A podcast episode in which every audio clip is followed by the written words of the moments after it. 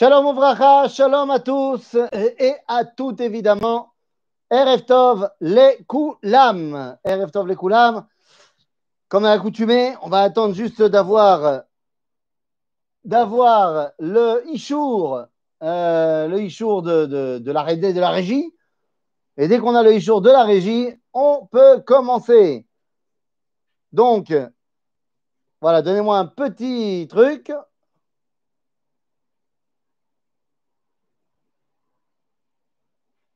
On est bon? Ouais, c'est bon, ça a l'air de marcher. Yofi, alors c'est parti, on y va. Erev Tov. Aujourd'hui, on va faire un petit cours un tout petit peu particulier. Pourquoi particulier? Eh bien, simplement parce que jeudi prochain, évidemment, on ne pourra pas, on ne pourra pas étudier ensemble jeudi prochain. Ça sera en plein Tisha B'Av. Donc, on sera peut-être un petit peu tous en mode euh, euh, je n'ai pas les nerfs d'écouter qui que ce soit. Donc, eh bien, aujourd'hui, nous allons parler évidemment de la paracha de Devarim, bien sûr, mais on va, pouvoir, on va devoir parler également de euh, Tisha B'Av, Amit Karevelenu. Et donc, le cours va être double. Il va également nous parler donc du jeûne et du lien entre le jeûne et la paracha. Et je vais commencer directement par. Bon, je vais éternuer. Excusez-moi. Donc, je vais parler d'abord du lien entre le jeûne et la paracha. Parce que ce n'est pas Stam. Entre la paracha de Devarim, le livre de Devarim et Tisha B'Av, il y a un lien, Todaraba, il y a un lien très profond. Quel est ce lien profond? Eh bien, il est à plusieurs niveaux. Si vous deviez résumer toute la Torah, car c'est le propos du livre de Devarim, de résumer toute la Torah, même pas, de résumé, mais de repasser sur toute la Torah, telle que Moshe l'entend, quel va être l'événement fondateur sur lequel vous avez envie de passer en premier? Eh bien, ça avait été moi, j'aurais certainement parlé du Mahamad Arsinaï, j'aurais certainement parlé euh, de la sortie d'Égypte. C'est pas l'événement fondateur d'après Moshe. Pour Moshe Rabbeinu, le premier événement qu'il va falloir rappeler dans le livre de Devarim, eh bien, c'est la faute des explorateurs. La première chose qui va être évoquée dans le livre de Dvarim, c'est que Dieu nous a demandé de partir du Har d'aller en Eretz Israël, et que les explorateurs ont dit non, et que le peuple a dit non. Et c'est la première chose dont Moshe veut nous reparler dans le livre de Dvarim. Évidemment que le lien avec Tisha B'Av est évident. Pourquoi je dis cela? Eh bien, parce que nous dira la Mishnah dans le traité de Ta'anit que Chamisha Devarim Eru et Avotenu Betisha Be'av. Cinq choses sont arrivées à nos ancêtres à Tisha B'Av. Évidemment, jusqu'à l'époque de la Mishnah, car depuis la Mishnah, il y a pas mal de choses en plus qui sont arrivées à nos ancêtres euh, jusqu'à jusqu'à nous aujourd'hui. Mais à l'époque de la Mishnah, c'est cinq choses qui sont arrivées à nos ancêtres. Mais quelles sont ces cinq choses? Eh bien, la première d'entre elles, c'est le jour où il a été décrété que nous ne rentrerions pas en Eretz Israël, du moins la génération qui est sortie d'Égypte. C'est le lendemain du retour des explorateurs qui sont revenus le 8 Av, qui se sont plaints, qui ont dit qu'ils ne voulaient pas rentrer en Eretz Israël. Et donc, eh bien, Akadosh Baruch le lendemain, nous dit bah, Vous savez quoi, vous ne rentrerez pas, et c'est toute cette génération qui va mourir dans le désert. En d'autres termes, la faute des explorateurs mise en avant par la parachat d'Evarim, c'est la première cause de tous les Tisha de l'histoire.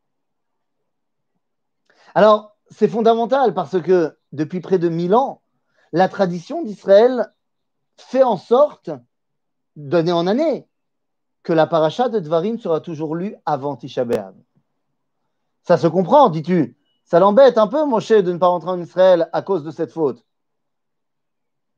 Pourquoi tu dis ça? Pourquoi tu dis que ça l'embête un peu de rentrer en Israël à cause de cette faute? Je ne comprends pas. Je ne comprends pas la question. Il va falloir que tu précises. En tout cas, le lien est évident. Le lien est évident, mais la question reste quand même euh, tout à fait, posée. Pourquoi est-ce que la tradition d'Israël a décidé de mettre la parachat d'Evarim juste avant Tisha B'Av chaque année?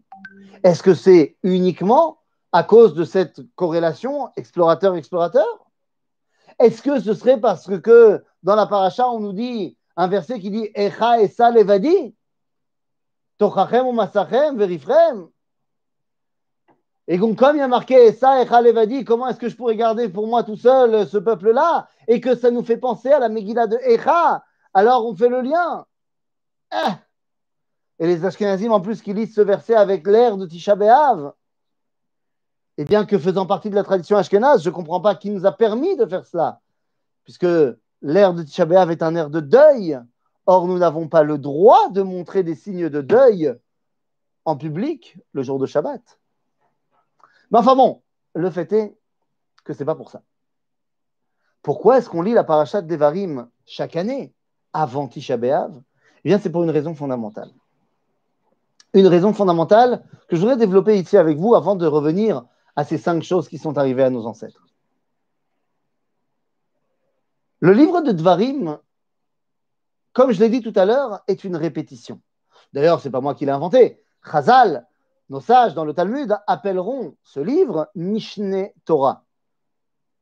C'est-à-dire, on a recommencé avec la Torah.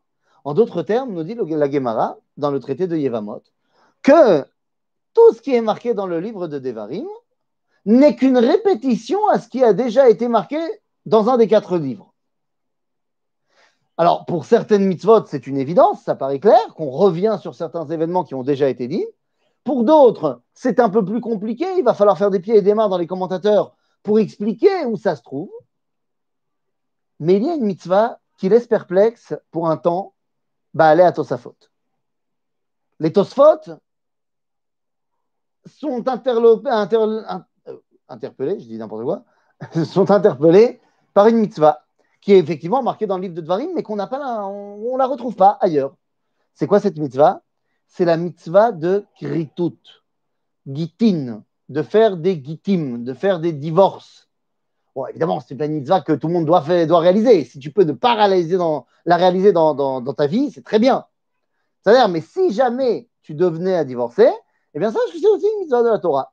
Et donc, bah, Chazal se, demande, mais quand est-ce qu'on a parlé des divorces avant le livre de Dvarim Nulle part, c'est marqué dans Bereshit, dans Shema, Varikra, Bamidbar.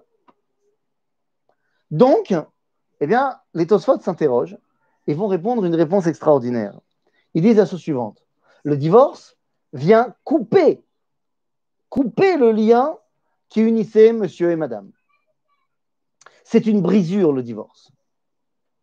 Où est-ce qu'on trouve ben, ce qui brise, ce qui coupe, ce qui sépare dans la Torah Eh bien, diront les Balat Tosafot, c'est ce qu'on appelle Ashurot Arekot. Et oui, dans le Sefer Torah, il y a entre Bereshit et Shemot quatre lignes vides. Entre Shemot et Vaikra, quatre lignes vides. Entre Vaikra et Bamidbar, quatre lignes vides.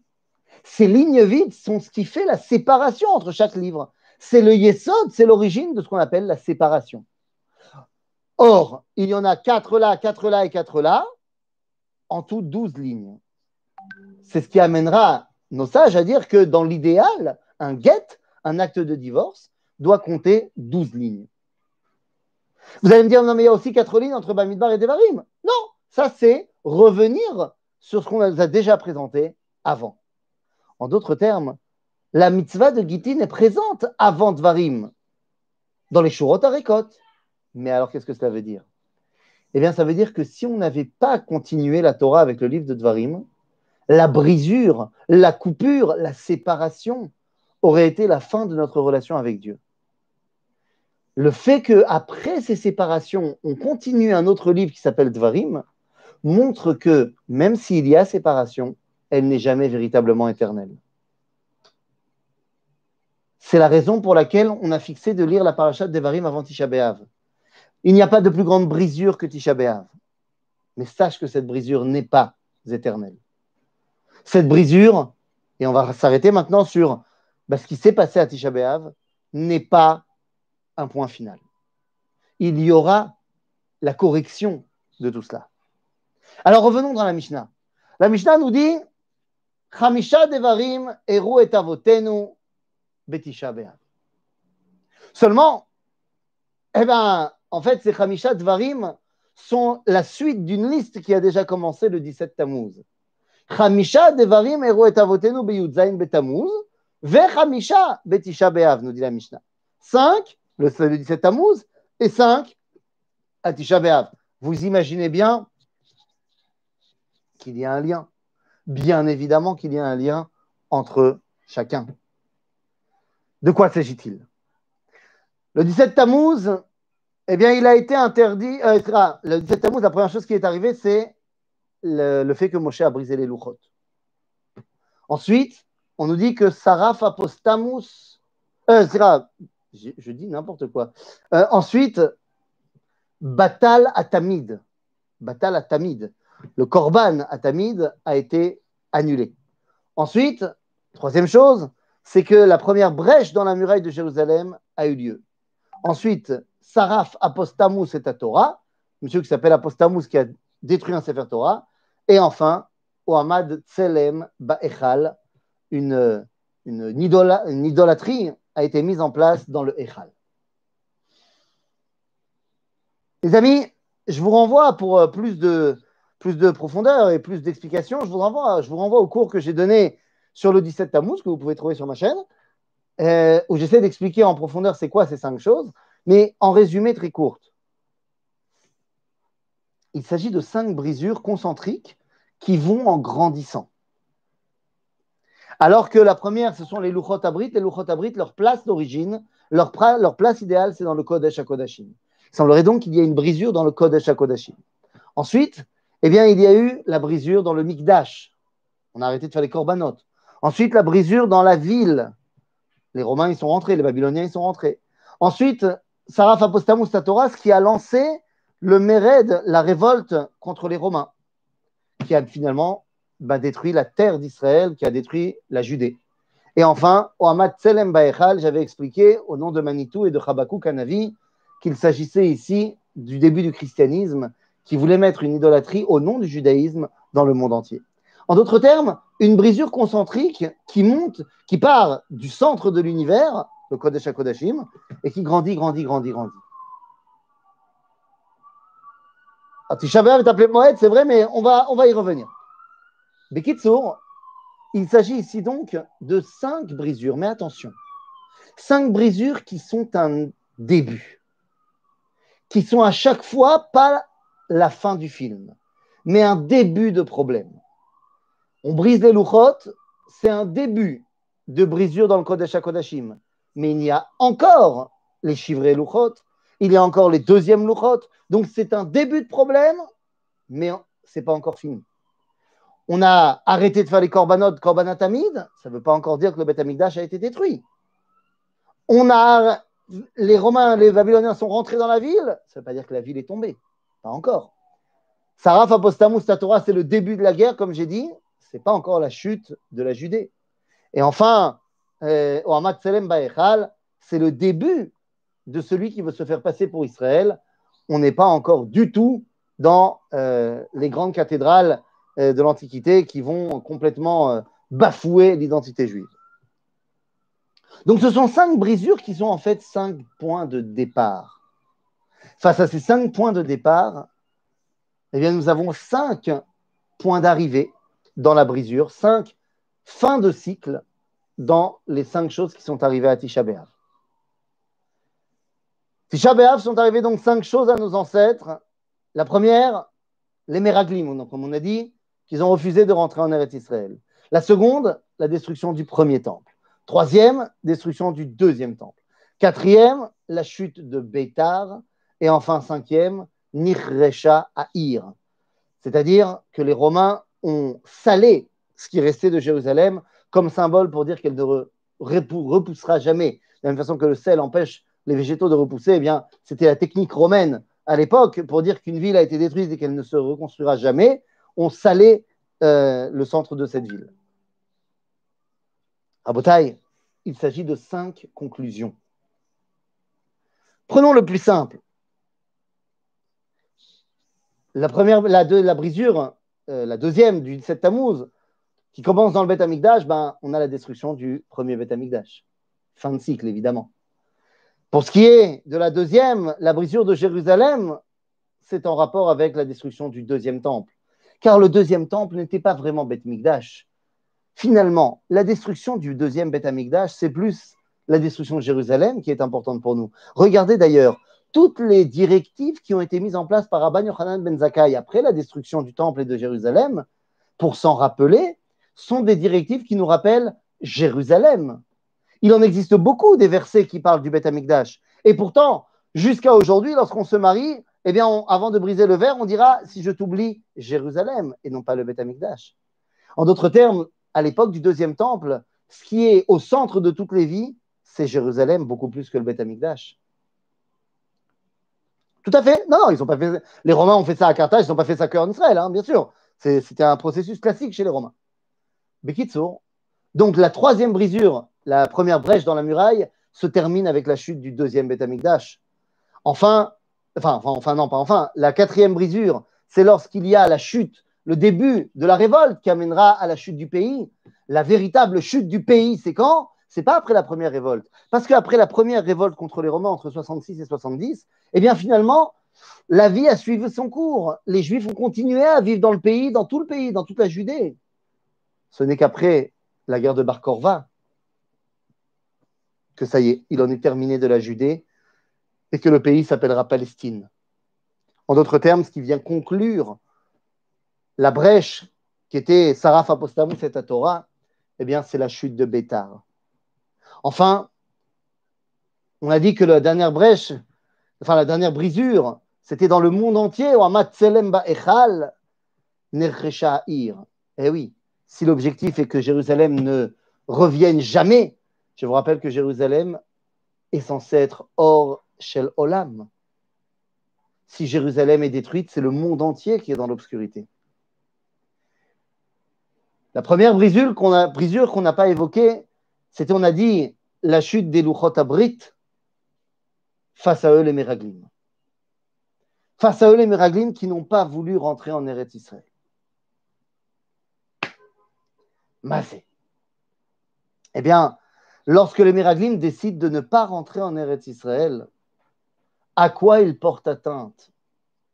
Eh bien, ils portent atteinte tout simplement au témoignage. Au témoignage qui est l'alliance entre Dieu et Abraham, Yitzhak et Yaakov. Dieu a dit à Abraham, Yitzhak et Yaakov qui nous emmènera en Eretz Israël. Les Meraglim ne veulent pas, ils viennent briser l'alliance et le témoignage fait à nos ancêtres.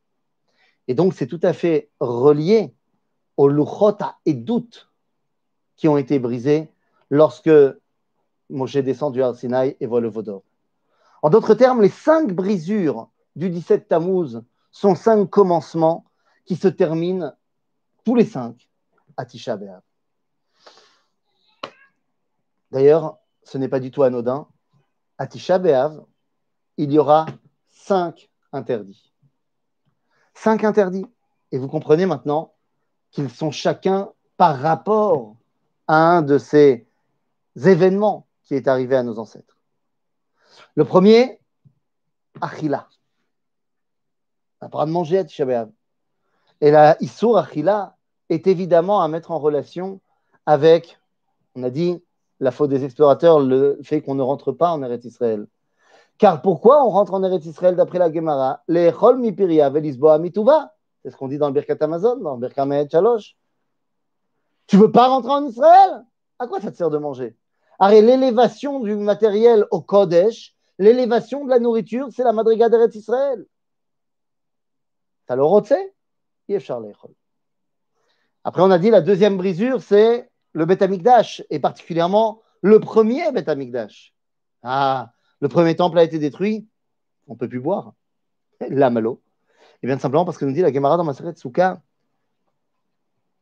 que lorsque on était au premier temple, les Nevi'im, et particulièrement Yona Anavi, puisaient la prophétie le jour de Simchat Bet Le jour où on puisait l'eau dans la piscine du Shiloach pour la mettre sur le Misbéach et bénir toute l'eau qu'on allait pouvoir boire toute cette année. En d'autres termes, le Bet Amikdash numéro 1 a été détruit. Comment tu peux continuer à boire tranquillement? À l'époque du deuxième temple, c'est très différent. Très différent parce qu'à l'époque du deuxième temple, il n'y a plus vraiment de shrina, il n'y a plus de prophétie. Par contre, quand on regarde les trouvailles archéologiques de l'époque du deuxième temple, eh bien, on se rendra compte que ce qui était central à Jérusalem à l'époque du deuxième temple, c'était la notion de tahara, la notion de pureté, la notion de mikvé, qui vient de naître à l'époque du deuxième temple. Et on en retrouve partout dans la Jérusalem de l'époque du deuxième temple. Cette notion de tahara pour le Mikdash est fondamentale, et donc le deuxième temple a été détruit, on ne peut plus se laver, on ne peut plus s'immerger dans l'eau. Asur Rechatsa. Ensuite, on a dit qu'il y avait la chute de Bétar, évidemment. La chute de Bétar, eh bien, c'est finalement la fin de l'espérance messianique, du moins pour un temps, puisque Rabbi Akiva pensait que Bar Korva devait être le Mashiach. La fin de l'espérance de, messianique voit la chute de Ikveta Dimeshicha, des talons du Mashiach. Comment pouvons-nous encore être avec des chaussures à talons? Il est donc interdit de se chausser de chaussures en cuir. Chaussures en cuir, c'est simplement les chaussures de l'époque, il n'y avait pas d'autres chaussures. Et ça nous rappelle évidemment également la Gemara dans le traité de Shabbat qui nous parle de cette sandale à Messoumar que les Romains avaient l'habitude de porter. La sandale, à l'époque du deuxième temple et après, était surtout le symbole de l'envahisseur romain.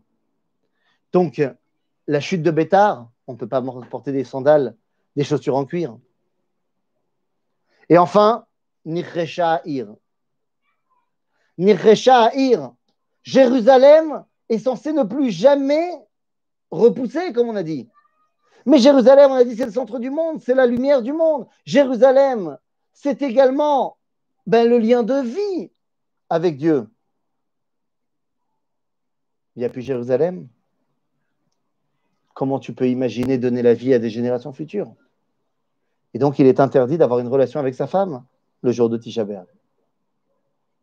Trois choses, Ezra, trois choses, cinq choses qui sont directement liées aux cinq événements de Tisha B'Av. En vérité, je voudrais qu'on aille un petit peu encore plus loin. Je voudrais qu'on aille un petit peu plus loin encore dans notre histoire de Tisha B'Av. Si on y réfléchit bien, cinq choses sont arrivées à nos ancêtres, on l'a dit, mais ces cinq choses, Meraglim mis à part, sont en fait deux et deux. C'est deux choses qui tournent autour du Beth Amikdash et deux, choses qui tournent autour de Jérusalem. Et en fait, c'est de cela qu'on parle lorsqu'on parle de Tisha. Jérusalem et Beth Amikdash. Ce sont les deux dimensions de Tisha. Ainsi, on comprendra le sens du verset qui nous dit, dans Divrei Ayamim, Lecha Hashem הגדולה והגבורה והתפארת והנצח והעוד ככל בשמיים. Et la Gemara dans Masechet Brachot à la page 28 va essayer de nous expliquer chacun de ces mots. Lecha Hashem הגדולה והגבורה והתפארת והנצח והעוד. On ne va pas passer sur toute l'explication du Talmud. Ce qui nous intéresse, ce sont les deux derniers. Dit la Gemara, Netzar ze Yerushalayim, Hod ze Bet Amikdash. Netzar ze Yerushalayim. Qu'est-ce que ça veut dire, Netzar ze Yerushalayim? Qu'est-ce que c'est que cette dimension de Netzar? Eh bien, cette dimension de Netzar, d'éternité, elle est excessivement bien expliquée dans la Gemara de Baba Metzia. Là-bas dans le Talmud, on nous raconte une histoire, une histoire qu'on connaît bien, l'histoire de Tanuro Shel Oh, une histoire qui euh, est super intéressante en hein, haut demeurante, de savoir si quand j'ai fait un four avec des, des, cercles d'argile posés les uns sur les autres, est-ce que ce four-là, il peut recevoir de l'impureté ou il ne peut pas recevoir de l'impureté? Vous allez me dire, cas fondamental. Deux rabbins s'opposent, Rabbi Eliezer, Rabbi Yoshua. L'un dit qu'il peut, l'autre dit qu'il ne peut pas. Marloquette terrible. Sauf que finalement, Rabbi Eliezer est en minorité, mais il n'accepte pas l'avis majoritaire de Rabbi Yoshua et des Chachamim. Et il commence à donner des, preuves que c'est lui qui a raison, des preuves qui ne viennent pas du Beth Midrash, mais des preuves qui viennent des mondes supérieurs. Il dit si j'ai raison que le caroubier qui est là se déracine et se renracine 100 mètres plus tard. Et c'est ce qui se passe. Rabbi Yoshua dit on n'acceptera pas de preuves venant du caroubier. Alors il dit, ok, si j'ai raison que le cours d'eau qui coule du haut vers le bas coule à l'envers, du bas vers le haut. Et c'est ce qui se passe. Rabbi Oshua dit, c'est pas une preuve le cours d'eau. Ok, si j'ai raison que les murs du Beth Midrash s'effondrent, et les murs commencent à tomber, jusqu'à ce que Rabbi Oshua se lève et dise, mais enfin, mur, que faites-vous? Ça ne vous regarde pas ce qui se passe ici, c'est Chachamim qui se disputent. Et les murs sont restés comme ça. Et à ce moment-là, Rabbi Eliezer, il dit Bon, ben, j'ai un joker, si j'ai raison, qu'une voix sorte du ciel et dise que j'ai raison. Il y a une voix qui sort du ciel et qui dit Pourquoi vous prenez la tête à Rabbi Eliezer? C'est lui qui a raison, tout le temps. Et Rabbi Yoshua, il dit M'en fiche. La voix ne m'intéresse pas. Parce que Dieu a donné la Torah. Et à partir de ce moment-là, la Torah n'est plus dans le ciel. La Torah, elle est ici et ici, tu as dit, Rabim tu as dit qu'il faut trancher à la majorité. Donc, si on n'est pas d'accord avec Rabbi, avec Rabbi Lezer et qu'on n'arrive pas à retrouver et à comprendre ses arguments, El Malasot. Le lendemain de l'histoire, la Gemara continue et nous raconte que Rabbi Nathan a rencontré Eliyahu Navi. La malo? Et à ce moment-là, Rabbi Nathan lui dit Dis-moi, Eliyahu, hier, tu te rappelles le balagan qu'il y a eu au Beth Dis-moi, comment Dieu a réagi au moment où il y avait le balagan et Rabbi Ushel a dit L'homme Shamaimi Et bien, la nous raconte que Eliaou lui a répondu que Dieu a souri et il a dit Nitzruni banai, Nitzruni banai. On a l'habitude de le traduire Mes enfants m'ont vaincu, mes enfants m'ont vaincu. En d'autres termes, fait mode. Mais en fait, ça va beaucoup plus loin. Nitzruni banai, ça veut dire Emasu oti netzach. Ils ont fait de moi une éternité. Parce que la halakha se continue de génération en génération et se dispute de génération en génération. C'est ce qui rend le message d'Akadosh Baruch éternel. Alors, c'est parce qu'on a attendu Jérusalem pendant 2000 ans, qu'on a dit l'an prochain Jérusalem, qu'on a fait toutes ces halachot pour se souvenir de Jérusalem pendant 2000 ans, que Jérusalem est devenue éternelle. En d'autres termes, Anetzach Zeyerushalayim. Qu'est-ce que représente Jérusalem pour nous? Le lien avec l'éternité.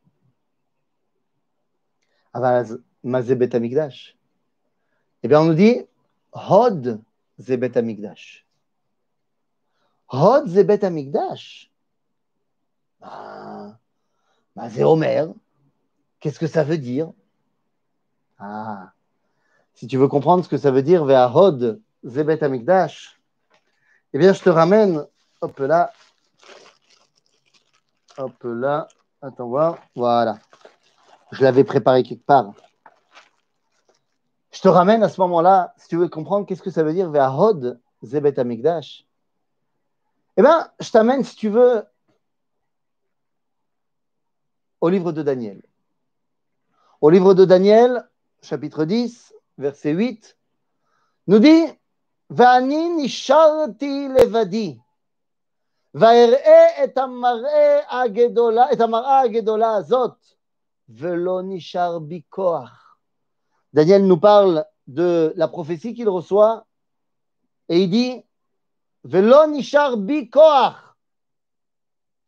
C'est comme si on avait aspiré toute ma vitalité. regardez ce qu'il dit. Vehodi ne'efach alay le mashrit.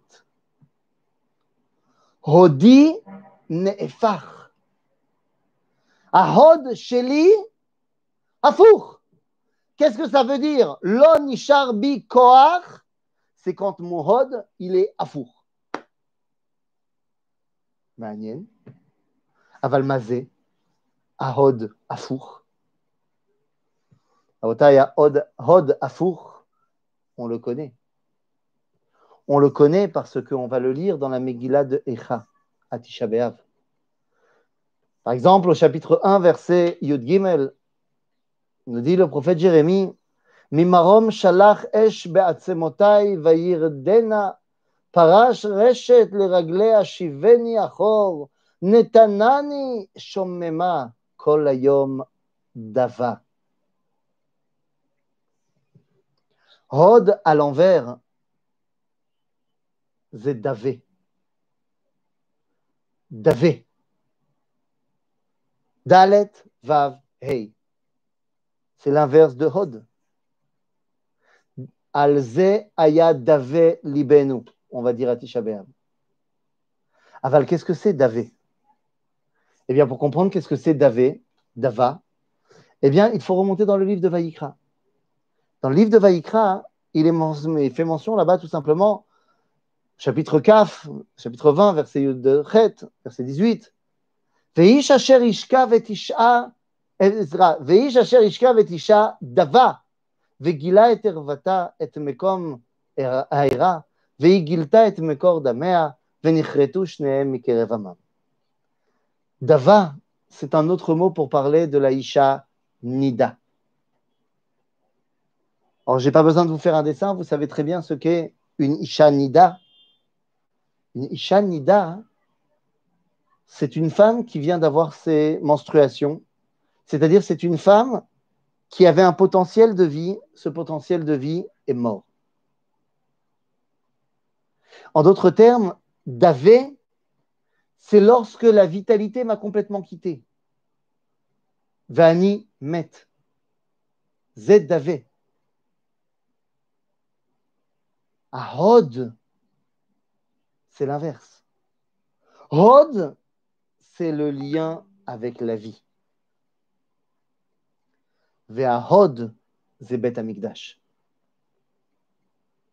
En d'autres termes, Bet Amikdash, c'est la source, c'est le lien avec la source de vie. Quand tu vas au Bet Amikdash, tu te rattaches à celui qui donne la vie.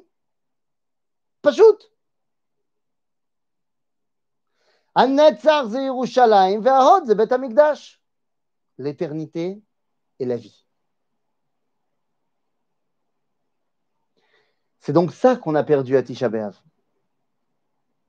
À Tisha B'Av, on a perdu deux fois la vitalité.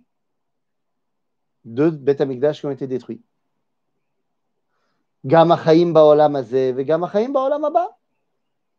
On n'était rien sans le Beth Amikdash. Et par deux fois, on a perdu Jérusalem. Eh oui, par deux fois, on a perdu Jérusalem. On a dit, lorsqu'il y a Venir Ir et Nefilat Beitar, qui marque la fin de la révolte dans laquelle, je vous rappelle, qui avait marqué les Geulat Sion Virushalayim sur les uniformes juifs pour la libération de Jérusalem, comme dans la grande révolte.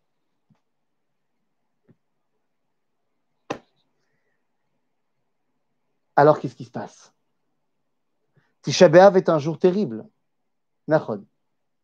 Tisha est un jour terrible, mais pourtant on a dit, on lit le livre de Dvarim avant enfin le Sefer, le Parashat Varim avant, pour te rappeler que malgré la, terreur que nous, que nous amène Tisha B'Av, eh bien, on sait qu'il y a quand même quelque chose de positif.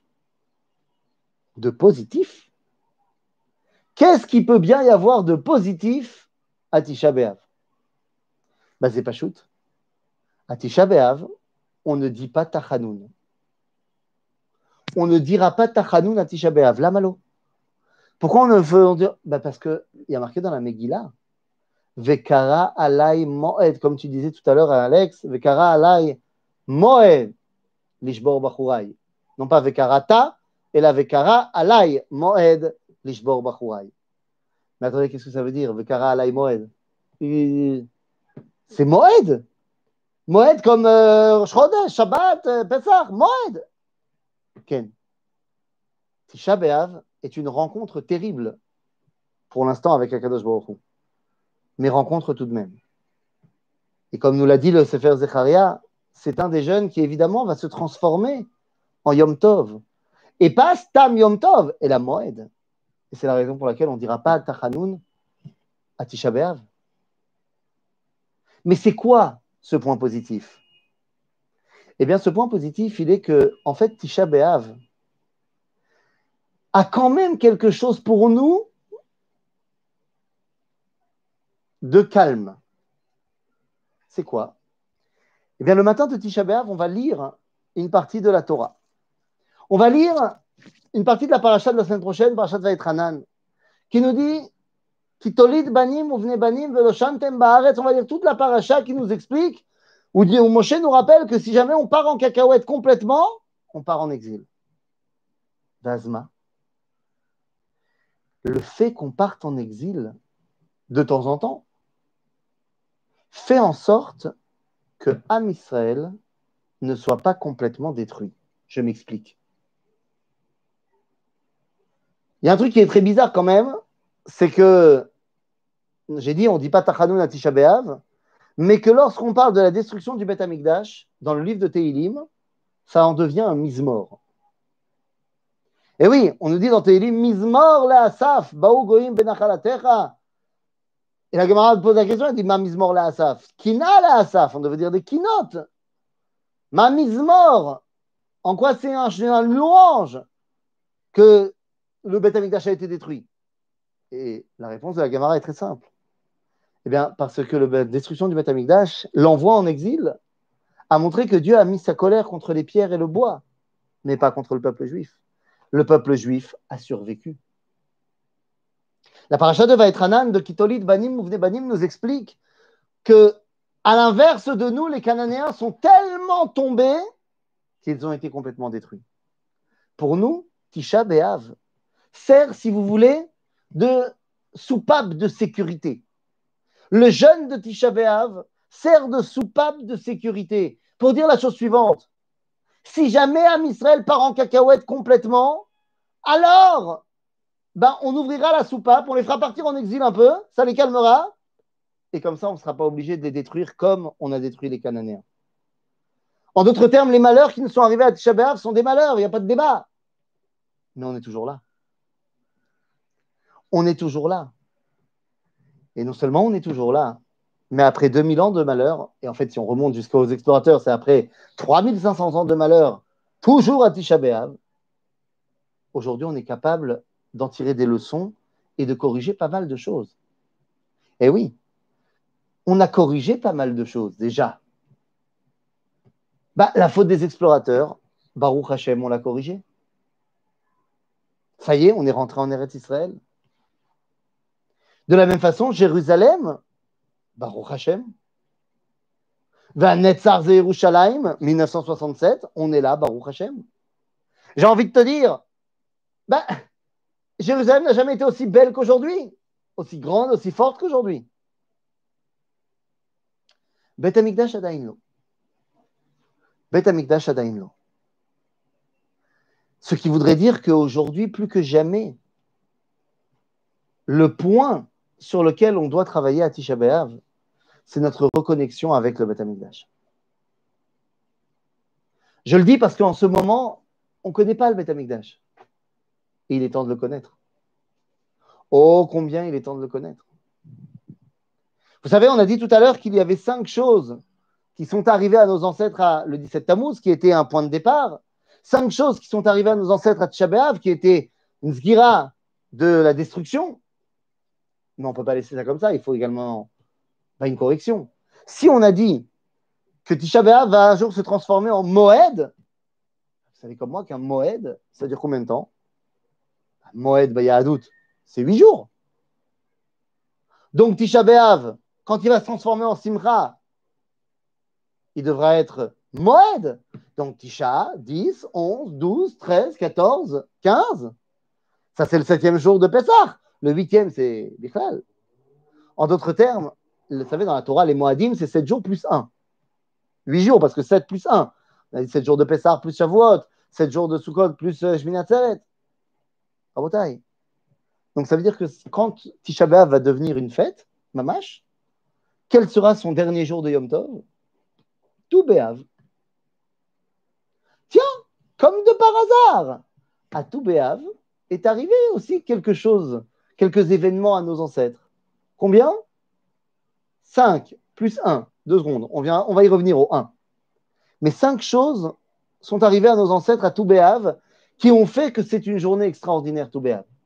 Mais quelles sont ces choses qui sont arrivées à nos ancêtres à Toubéave Qu'est-ce qui fait que Toubéave, c'est un moment aussi extraordinaire? À tel point que la Gemara va nous dire Lo ayu yamim tovim le Israël que Yom Kippour et Toubéave. C'est les journées les plus extraordinaires du peuple juif.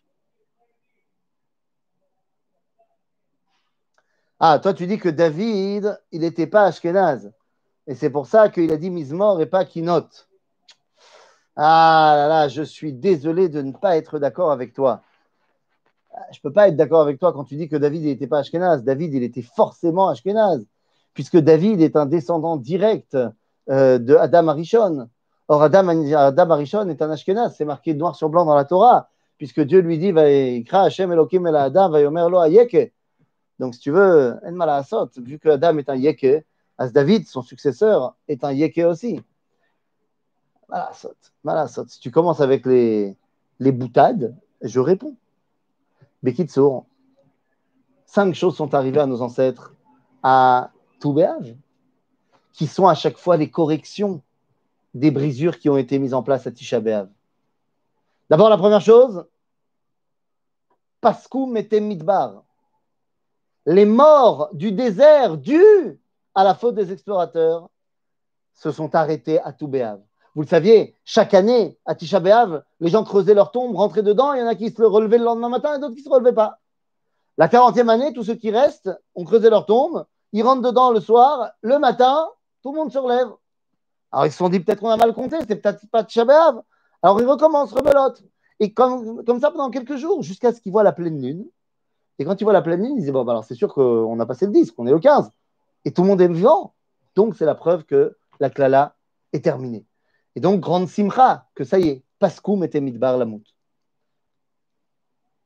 Ensuite, deuxième chose qui est arrivée à Toubéav, c'est quoi? Hein? Qu'est-ce qui s'est passé à Toubéav? Eh bien, je vais vous dire. Il y a plein de choses qui se sont passées à Toubéav en plus de Métémidbar, de la fin de ceux qui sont morts et, dans le désert. D'abord, Outrou Shvatim, la est basée. Les morts de Bétar ont été permis à être enterrés. Shevet Binyamin, Baalakal, qu'on a permis aux Binyaminites, si vous voulez, de revenir au Beth Amikdash, euh, de revenir euh, dans le peuple juif. Et enfin, on a annulé les chomot qui empêchaient de revenir au Beth Amikdash. Si on a dit que le premier, que les Métémidbar ont arrêté de mourir, c'était directement lié à Tisha c'est-à-dire au premier Tisha c'était évident, eh bien, en fait, les, autres vont dans le bon sens. On a dit que c'était aussi la destruction du premier temple. C'est à ce moment-là qu'on a mis des chomot pour interdire aux Juifs de venir à Jérusalem au Beth Amikdash. Quand on a enlevé ces chomot-là, eh bien, en fait, ça a redonné la permission aux gens du Tzafon, aux Mamlechet Tzafon, de revenir au Beth Amikdash. Bitul Achomot, c'est ce qui permet de revenir au Beth Amikdash. On a dit, le premier Beth Amikdash, c'est lui qui était vraiment le Beth Amikdash. Ensuite, on a dit, Utar Shevet Binyamin Lavo Kaal. Après l'histoire de Pilegesh Bagiva dans le livre de Shoftim, eh bien, la tribu de Binyamin a été complètement mise de côté. Et personne ne voulait se marier avec eux c'est à Toubéav qu'on a permis à Binyamin de revenir dans le peuple juif. C'est-à-dire, c'est à, l'époque de Toubéav qu'on a réuni enfin le chevet de Binyamin. Binyamin, c'est Jérusalem. Il n'était plus persona non grata. Enfin. Et puis après, il y a eu la permission d'enterrer les morts de Bétar. Car oui, après la guerre de Bar Adrien, ce rachat, a interdit d'enterrer les morts de Bétar qui devaient joncher les rues de Bétar. Et ce n'est que après qu'un nouvel empereur arrive, et Antonin, Antoninus, eh bien, qu'ils ont pu enterrer les morts de Bétar, donc directement liés avec les morts de Bétar, la chute de Bétar. Et enfin, on a dit Utar Shvatim Lavoz basé. Effectivement, que les tribus pouvaient se marier entre tribus. Yehoshua avait interdit à chaque tribu de se marier à l'extérieur de la tribu. Pourquoi? Parce que c'était l'époque de la conquête tribale par tribu, et donc il fallait que chaque tribu reste avec sa tribu. Mais une fois qu'on a conquis la terre d'Israël et qu'on s'est implanté, eh bien, on a enlevé cette xéra de Yehoshua. Et enfin, les Juifs pouvaient se marier entre eux comme ils voulaient, Ashkenazim, Sfaradim, l'homme et ça s'est passé tout béave.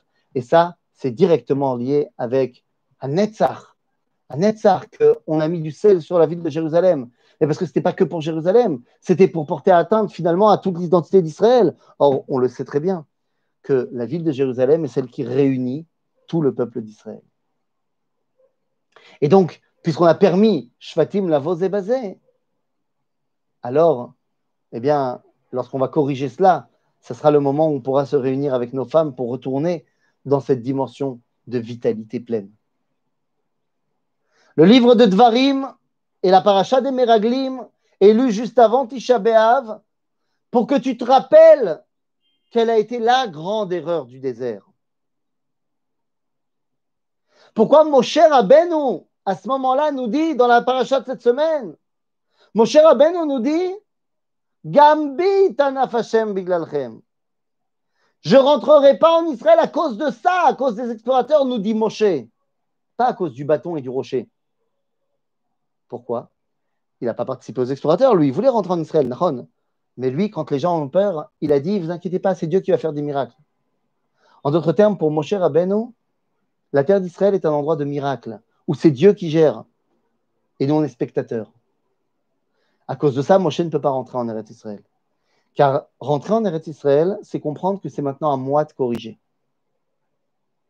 De la même façon que c'est moi qui ai créé les conditions pour les brisures de 17 Tammuz et de Tisha c'est à moi de corriger pour faire de Tisha une journée de fête extraordinaire. On lit la parachat Devarim avant Tisha comme on a dit, pour se rappeler que la brisure n'est pas la fin de l'étape, n'est pas la fin du film, et qu'on va pouvoir se retrouver une connexion avec Akadosh Baruch Et on lit la parachat Devarim pour savoir que maintenant, ce n'est plus le temps d'attendre qu'Akadosh Baruch fasse pour nous, mais c'est le moment où on prend notre décision nous-mêmes et on dit il est temps pour nous de corriger nos erreurs pour tout simplement arriver à une nouvelle dimension la dimension où on retrouvera enfin à Hod chez l'anneau le lien avec la source de vie au Beth Amikdash. Pourquoi pas cette année? Bimera Amenu. Amen. Shabbat Shalom.